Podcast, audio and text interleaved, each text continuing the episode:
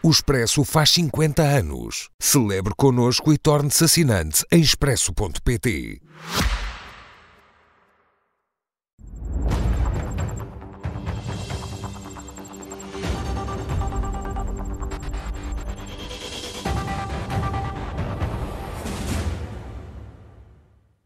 Com Pedro Delgado Alves e Miguel Morgado. Muito boa noite a ambos, bem-vindos. Miguel, começo por si, com o que já sabemos do ataque de ontem ao centro de Ismailia, em Lisboa. Que questões é que devemos colocar? Bem, há questões que ainda vão resultar da, da investigação ser concluída, não é? Uh, outras questões que dizem respeito à segurança, questões judiciais, de, de, do processo judicial que se vai seguir e sobre as quais eu não posso pronunciar, nem vale a pena a gente se pronunciar. Há um crime horrível que é cometido, com brutalidade, são mortas duas senhoras eh, inocentes, com a tragédia que isso implica. Isso é um crime. A pessoa que for considerada culpada tem de ser punida à luz da lei portuguesa. Eu acho que sobre isso não há. Não há nem devia haver discordância. A mim o que me a mim e a outras pessoas, o que me incomodou nesta, nesta, para além do aspecto trágico, evidentemente, das duas vítimas mortais, e que podiam assim, ter sido mais, não é? Se, se as, forças, as forças policiais não tivessem feito a sua intervenção tão rapidamente. A mim o que acabou de me chatear foi mais a, a, política portuguesa. Parece que é sempre o pior do que nós temos para, para dar como sociedade, é a política portuguesa. De um lado, o que é que lhe pareceu a, a reação política nacional? De um lado, as declarações de André Ventura, que são uma aberração. São uma aberração. Uh, eu sempre me bati por que em qualquer democracia, incluindo a portuguesa, as questões da imigração fossem discutidas livremente sem tabus, sem estarmos eh, a obedecer uh, ideologias de que imposição de padrões de discussão politicamente corretos e tudo mais. A imigração é um grande tema, é um grande problema, merece ser discutido pelos cidadãos. E, os cidadãos devem se exprimir livremente, sem estarem condicionados pela pressão ideológica e partidária. Qualquer pessoa queira discutir a, imigração é imediatamente ou fascista ou racista. Eu acho essa, essa política, e esse enviesamento político deplorável. Mas, do outro lado, o que André Ventura faz é dizer que não está disponível para discutir assunto nenhum político, segundo padrões de razoabilidade, de elementar justiça, eh, nada. Portanto, há, há, o político deve fazer o papel de um incendiário, Uh, que imediatamente aproveita um caso cujos contornos ele próprio não conhecia quando fez as declarações. Eu até admito que ele desse uh, aso àquela violência verbal toda, se houvesse um, um, uma investigação que chegasse a conclusões muito diferentes daquilo que nós já sabemos hoje. Por exemplo, na Grécia, há poucos dias, foi desmantelada uma rede terrorista uh, liderada por paquistaneses uh, que visava destruir e matar judeus europeus. Muito bem, aí há uma preparação do terrorismo, há acusações neste momento até que havia colaboração dos serviços secretos iranianos e do próprio governo iraniano, e isso é uma grande ameaça para a, para a Europa e acho que deve ser tudo discutido. Mas não foi nada disso que se passou aqui. Portanto, eu, é chocante. Até porque depois isto envenena os termos da discussão. Como eu disse, em Portugal nunca se discutiu isto, a questão da imigração. Não se discutiu. E, Portugal é um país de, de, leis, de direito, e, portanto, temos muitas leis. Temos, se calhar, a lei mais permissiva uh, para os fluxos migratórios no contexto da União Europeia. Se calhar, Portugal é o país que tem o enquadramento jurídico até mais permissivo. E tudo isso foi feito praticamente sem discussão nenhuma. Uh, se deixarmos ser, que seja André Ventura o interlocutor de qualquer coisa que seja pôr este assunto em cima da mesa, envenenamos um tema que, uma vez mais, volto a, a, dizer, é muito importante e é importante que esteja no centro da deliberação democrática. Mas a deliberação democrática, por mais graves que sejam os problemas, esse, aqui, esse, esse faz parte do ideário democrático que nos une a todos, independentemente das nossas divergências, como as divergências que eu tenho aqui com o Pedro Delgado Alves, rege por valores que nem são exatamente valores morais, mas valores de discussão pública, de respeito pelo que está em causa, uh, pelos, pelos direitos fundamentais. Se nós quisermos manchar e destruir imediatamente um tema uh, às custas uh, desta pessoa, daquela reputação, daquela etnia ou daquela comunidade, eu, não, eu acho difícil perceber que pior serviço se pode prestar como representante do povo. Isso foi uma coisa que me incomodou. E também, comecei por dizer que vamos ver até onde é que vai levar, onde é que, que conclusões definitivas vai ter a investigação judicial. Mas também não nos podemos esquecer que este homem, que teve uma experiência de vida até agora evidentemente terrível, é um refugiado vem do, Irão, do Afeganistão, um regime horrível, mas quer dizer, ele cometeu um crime igualmente horrível e, portanto, não há dúvida nenhuma que a lei portuguesa tem que ser aplicada a coisas dessas. Também não pode haver discussão sobre isso. E deixe Agora, deixe o que aconteceu foi, foi chocante, não há outra maneira de Deixe-me aproveitar a sua linha de pensamento para uh, questionar o Pedro, isto porque o Presidente da República elogiou hoje a reação da sociedade portuguesa, falou no bom senso, falou na maturidade. Se entende que houve aqui um, um recado para esvaziar a agitação ou eventual oportunismo deste caso? Acho que o Presidente da República enfatiza aquilo que foi, uh, enfatiza e bem aquilo que foi a resposta das pessoas decentes àquilo que aconteceu. As pessoas o que é que fizeram instintivamente? Uh, manifestaram pesar a uma comunidade que presta um serviço social e tem uma intervenção social tremenda ao longo de décadas, a comunidade ismaelita e, a Fundação Agacan e os, as várias instituições que, que, que, estão sediadas em Portugal, algumas que colaboram em Portugal, não só têm este papel muito importante ao nível do acolhimento de refugiados, que é neste contexto que acaba por ter lugar a presença na, nas instalações do Centro Ismaili uh, do autor de, do, do, ataque, e, portanto, desenvolvem e até têm os programas de acolhimento mais completos, ou seja, que vão para lá daquilo que muitas vezes está protocolado com, a, com as autoridades e, portanto, são mesmo uh, um, um, esforço intenso de integração, como faz trabalho até nos, grandes, nos meios urbanos da, da, das periferias das grandes cidades, tem programas direcionados a jovens em todo lado, portanto tem, tem, uma intervenção cívica, social brutal. As pessoas que conhecem diretamente, desde logo o reconhecem, e desde logo a primeira reação das pessoas todas, das pessoas todas decentes, é a empatia pelo que, pelo que ali sucedeu. Houve duas pessoas que perderam a vida.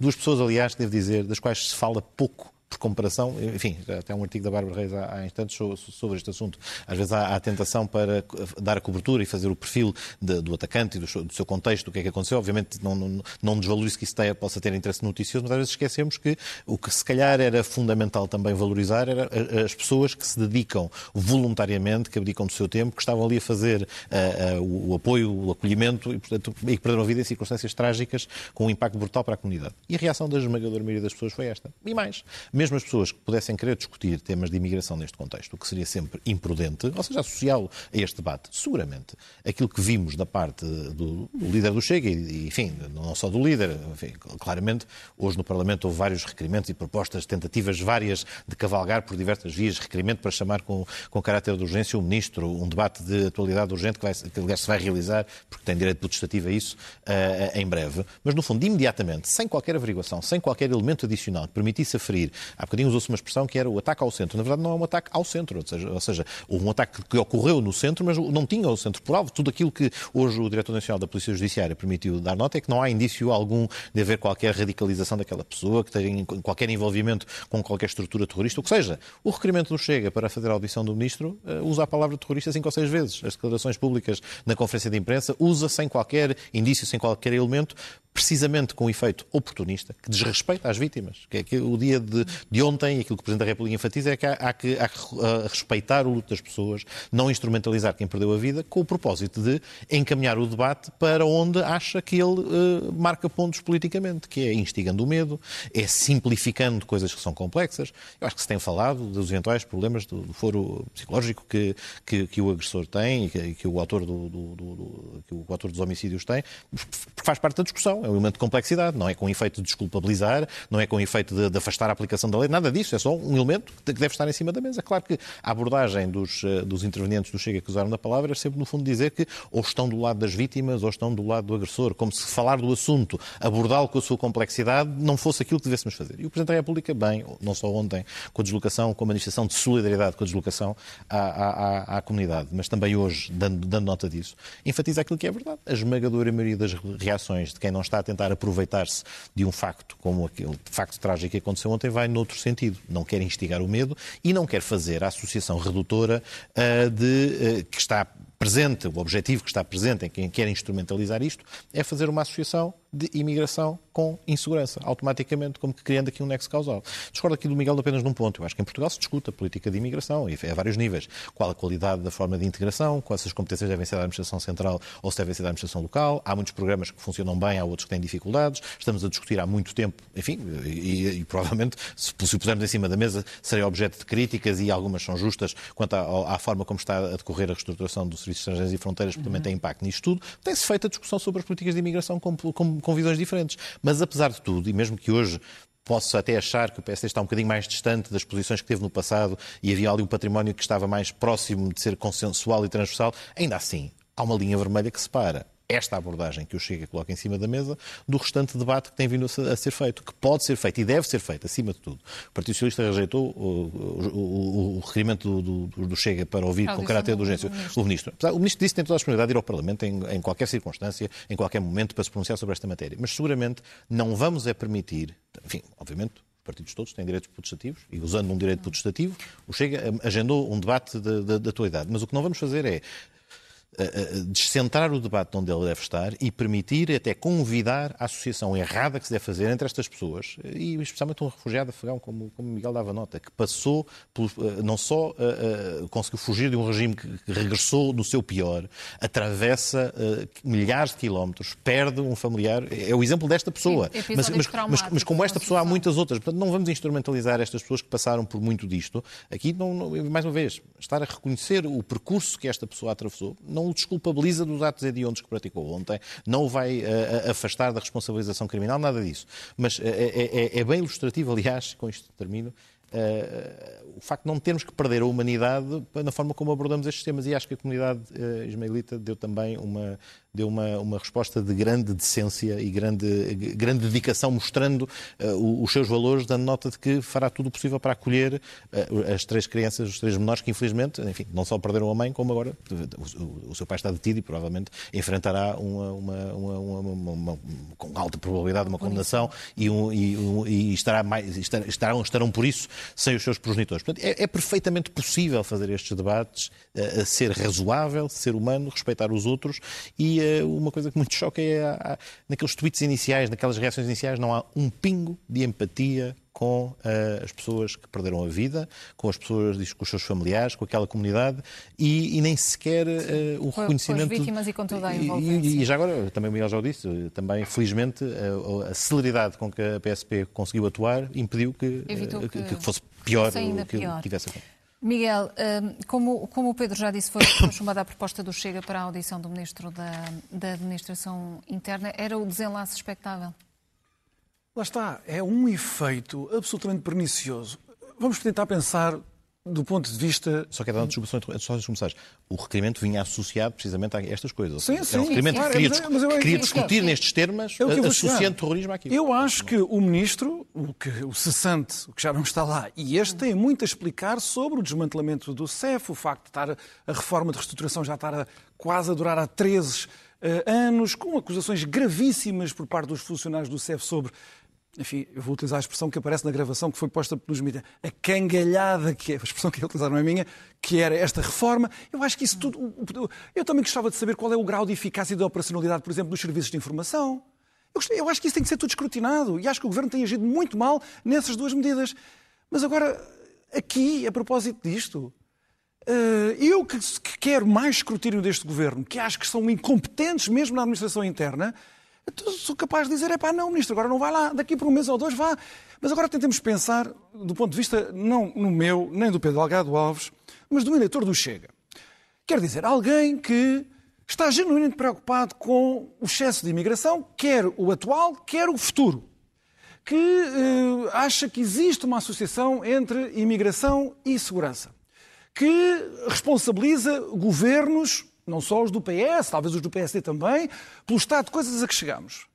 Eu pergunto, se é um líder político que reage desta forma, que infeta um tema que, volto a dizer, que merece ser discutido, mas que o infeta desta maneira, a reunir um consenso nacional a dizer então tu queres associar uma coisa à outra? Então tu queres contaminar um, uma tragédia destas de uma maneira totalmente injustificada, irracional, desrazoável, a um tema que, volto a dizer, que deve ser debate democrático. Eu, eu, eu chegaria à conclusão, se fosse, líder, se fosse eleitor do Chega, que este líder não serve, que é uma pessoa que não me representa, por incompetência. Por incompetência. Nós, na primeira intervenção, na minha, o Pedro Delgado Alves também me acompanhou, falámos da violência e da desrazoabilidade democrática daquela intervenção. Eu agora estou a tentar ver isto num segundo plano, que não é o meu plano nem no dele, hum. mas no plano de um eleitor do Chega. Pessoas que têm, se calhar, preocupações diferentes daquelas que nós temos aqui. Eu concluiria disto que André Ventura não foi um representante competente para os meus, para os meus pontos de vista, para os meus interesses, para as minhas preocupações. Eu acho que os eleitores, do, os eleitores que estão disponíveis para votar no Chega também têm de pensar se estas abordagens, se esta incompetência, se este desvario se é isto que pode representar condignamente uh, uh, uh, preocupações que eu levo a sério. Eu levo a sério as preocupações das pessoas que andam a votar no Chega. Bem, não de todas, na medida que há preocupações que são, vão muito além daqui do meu espectro. Mas muitas outras sim, a, a segurança, a corrupção, essas coisas todas. Mas quando o líder do partido, no fundo, arruína a discussão democrática por sua própria culpa, bem, eu, eu, eu diria, epá, eu acho que este partido não serve, eu acho que esta liderança não serve. Pedro, eu gostaria de avançar para o tema da, da habitação, uma nota muito rápida. É muito rápida, então, é, só, é só um aspecto. Eu acho que há, há, nas últimas eleições, seguramente em futuras, uh, os eleitores do Chega também eu não os vejo como um bloco uniforme, claro, todos pensam da mesma forma. Eu acho que há um nicho no eleitorado do Chega, talvez até nem seja maioritário, que até se revê nesta postura, que até tem uh, ideologicamente, uh, imbu, está ideologicamente imbuído do mesmo pensamento que alimenta esta linha argumentativa de André Ventura e, portanto, para isso não é um problema. Mas depois há eleitores do Chega que estão descontentes com o funcionamento do sistema político, claro, são talvez claro. estruturalmente eleitores do Chega, mas que também têm algum desconforto em relação a algumas destas coisas. E depois, há eleitores pontuais do Chega, ou seja, aqueles que sim, pontualmente estão descontentes mais num momento ou no outro, fazem um voto de protesto. Mas há ali algum eleitorado, e é isto que é diferente e é perigoso na introdução deste tema. Há, de facto, um vírus, um veneno que se introduz no debate político e, neste caso, felizmente, houve um repúdio generalizado da parte de todas as demais forças políticas. Mas, mesmo às vezes, a postura violenta, agressiva no uso do discurso, infelizmente, contamina a forma como se faz a discussão pública. É um bocadinho como os programas de debate futebolístico dos quais, aliás, dos quais nasceu, aliás, o líder do Chega, que também eh, a sua mediatização e o seu crescimento passa por esse confronto, pelo alimento desse confronto e pela forma como isso funciona. Isso é mau para a democracia. Miguel, apesar das eh, críticas, o Governo não recua, avança com o pacote da habitação tal como ele está, com as medidas mais uh, polémicas. Que sinal é que o Executivo dá? Bem, dá vários, não é? Uh eu, com franqueza, para mim, não é que eu tenha quaisquer dons de profecia e, como devem imaginar, o grupo parlamentar do PS nem o, nem o governo transmitem informações sobre as suas ações futuras, como toda a gente deve imaginar. Mas eu, eu, eu, eu estaria à espera que da, da, consulta pública não resultasse absolutamente nada, senão alterações de detalhe. É verdade que apareceu algo que não estava na minha computação, digamos assim, que foi a reação do Presidente da República. O Presidente da República fez saber, pelos meios que ele já nós já sabemos que são os meios que ele usa para dizer aquilo que pensa, a dizer aquilo que vai fazer. Ele fez saber o país que se, no caso, a parte do arrendamento coercivo fosse para a frente, ele arranjava um problema político com isto. Vetos, ou políticos, ou por inconstitucionalidade, ele e vai arranjar um problema com o governo está a comprar esse braço de ferro? E, está, e, o governo está a comprar este, este braço de ferro. O governo lá saberá quais são, quais, quais são as contas que está a fazer e o Presidente da República também. E eu não sei quem é que depois no final vai pestanejar primeiro. O governo já disse, eu, por assim dizer, amarro-me aqui a uma âncora e da qual não poder sair. Não poderei sair. Portanto, eu vou até ao fim. Agora, eh, não é? É o, é jogo da, da, galinha, não é? Da, galinha cobarde. Nos Estados Unidos chamava-se o jogo da, da, galinha cobarde. Agora vamos lá ver. É o Presidente da República, uh, António Costa, está a dizer assim: Oh, Senhor Presidente da República, o senhor é que vai pestanejar primeiro. Eu já não vou pestanejar porque eu já estou eu já pus aqui umas amarras, uns palitos nos olhos, já não posso pestanejar. Agora só quero acrescentar mais isto. Nós percebemos desde o início Bem, o nós aqui é majestático, o Pedro Delgado Alves terá uma opinião completamente diferente. Mas eu, a minha opinião foi eu sempre... Eu uso o singular republicano. eu, eu, eu, tive sempre a opinião que, e cito o Presidente da República, que isto é uma lei cartaz. Portanto, isto é um, é um ponto de honra. É um ponto de honra. Era um, uma afirmação ideológica. Era uma espécie de bandeira que o governo queria pôr para resolver problema nenhum. E os governos fazem isso, os partidos fazem isto. Este governo é pródigo em isso, eh, em pôr bandeiras que não significam nada, agrava os problemas dos portugueses e não os resolvem. Mas eu não posso, eu não posso deixar de dizer que fiquei chocado com o nível de desplante do discurso do, do Primeiro-Ministro nas jornadas parlamentares do PS, quando diz que já conseguiu uma vitória. Se há pessoa em Portugal que não pode dizer que já teve uma vitória nesta questão da, da, da habitação, ele teve uma vitória porque pôs o debate em cima da mesa. O Primeiro-Ministro atravessou-se vezes sem conta a fazer promessas concretas. Uma delas era que no dia 25 de abril de 2024 deixaria de haver necessidades de habitação em Portugal. Nós, um ponto que nós não falámos aqui, é relativamente a 2015, depois destes anos de crescimento económico, há um dobro dos sem-abrigo em Portugal, um dobro. Portanto, o, o, o Primeiro-Ministro é um derrotado deste debate. E ele não pode dizer, ele que é Primeiro-Ministro há quase oito anos, dizer eu vou avançar com um PowerPoint, um programa que vai ser convertido em legislação. Não faço ideia se isto é eficaz ou não, mas eu já me considero vitorioso quando eu falhei todas as metas, todas as promessas de um assunto que eu, do qual eu ando a falar, ele anda a falar, desde que sou Primeiro-Ministro. Deixe-me deixe passar a palavra Patrícia, ao, ao para terminar. Hum. O Primeiro-Ministro é o rosto do fracasso de uma crise que se agrava no governo dele, sete anos e meio, que se agrava por incompetência dele. Repare-se que em 2015, no mercado de arrendamento, a entrada de novas unidades para arrendamento era o dobro do que vai ser em 2022. Portanto, ele é o rosto do fracasso e vai falar ao país a reivindicar vitórias. Isto era a conduta de um homem que o país todo aqui abominava, que era o Donald Trump. Donald Trump é que fazia isto. Acontecesse o que acontecesse, ele era o vitorioso. Ele era aquele a quem o país devia eh, todos os ganhos, todas as, todos os triunfos.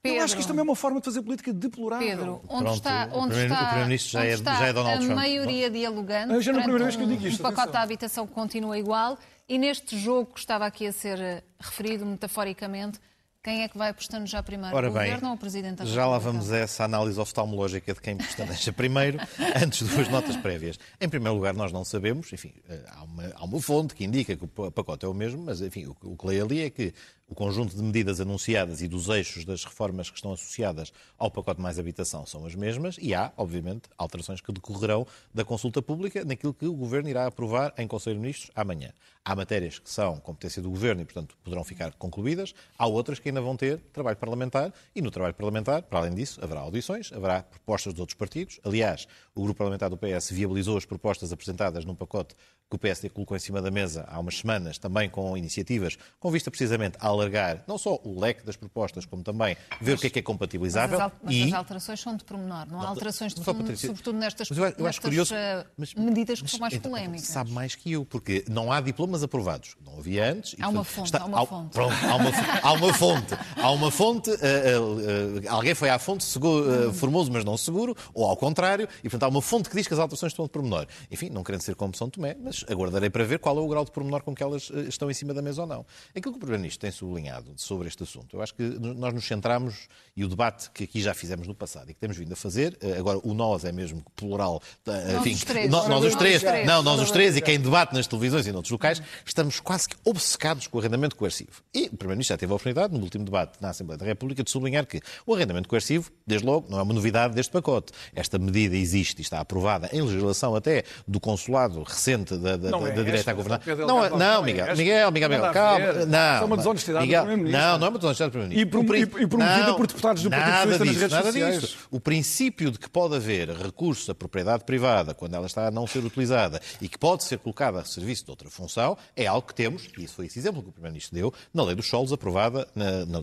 na legislatura 2011-2015. Mas há outros exemplos. Nem sequer é novo. A Lei de Base da Habitação, da legislatura seguinte, portanto, da, da primeira, da, da legislatura da Geringonça, também consagra em várias disposições a ideia do uso efetivo de prédios devolutos. Prédio devoluto, para além disso, um conceito que existe na legislação nacional há muito tempo. Portanto, eh, eh, de facto, daquele conjunto todo, eh, daquelas medidas, houve um focar de atenção numa que podia gerar mais buzz comunicativo, por um lado, é aquela que era mais fácil de atacar, porque quase que instintivamente se dizia às pessoas o vosso propriedade está em risco. O líder do PSD até fez, fez declarações a dizer o António Costa transformou-se num perigoso comunista e, e, de repente não, vamos ter colcoses e, e, e coletivização em todo o lado. Calma, uh, o que está em cima da mesa são propostas que respeitam a Constituição e respeitam os direitos fundamentais e as mais importantes, aquelas que podem ter um impacto maior, agora da perspectiva quantitativa, transformadora, nem é o arrendamento coercivo, que no limite é uma que acresce às outras e aí sim, as que dizem respeito ao aumento da oferta, aos incentivos eh, de natureza fiscal e de outra para, para, para resolvê-lo, o alojamento local, que não sei se é a pergunta que me vai fazer a seguir, que também é alguma que, sem, sem prejuízo, obviamente, de ser sensível e de haver que calcular expectativas, todos reconhecem que o alojamento local teve um impacto muito negativo nos locais em que o seu crescimento descontrolado a partir de certa altura provocou gentrificação, uh, aumento de preços e, portanto, é lidar com os problemas. Não foi em todos os locais. Não é em todos os locais, Miguel, mas, mas precisamente, mas precisamente é este, universo, este universo de medidas, algumas direciona-se a problemas de habitação que temos em grandes centros urbanos com pressão turística e de alojamento local, outras destinam-se a territórios de baixa densidade e, é um, e, é, e são ajustáveis e é isso, essa discussão que teremos com certeza. Não, não respondeu, todo gosto, não respondeu mas, à minha pergunta. Ah, quem é que pestaneja primeiro? Teste, no teste da avaliação oftalmológica, quem é que passa eu a distinção? Eu acho que, rapidamente, eu acho que entre os dois intervenientes, a melhor apreciação oftalmológica é o pescar de olho entre ambos e que seguramente no passado já foram capazes de encontrar formas de concedências ah, de parte a parte e com capacidade de reconhecer se o Presidente da República tem objeções, procure-se ao encontro delas. O Presidente já vetou legislação inúmeras vezes e foi possível ir ao encontro dessas preocupações. Se há dúvidas de constitucionalidade, se há, dúvida, se há dúvidas de constitucionalidade, coloquem-se ao Tribunal Constitucional que responderá com um acordo no prazo de 25 dias e isto são as instituições a funcionar sem um drama excessivo. Pedro Delgado Alves, Miguel Morgado, boa noite a ambos, obrigada e até para a semana.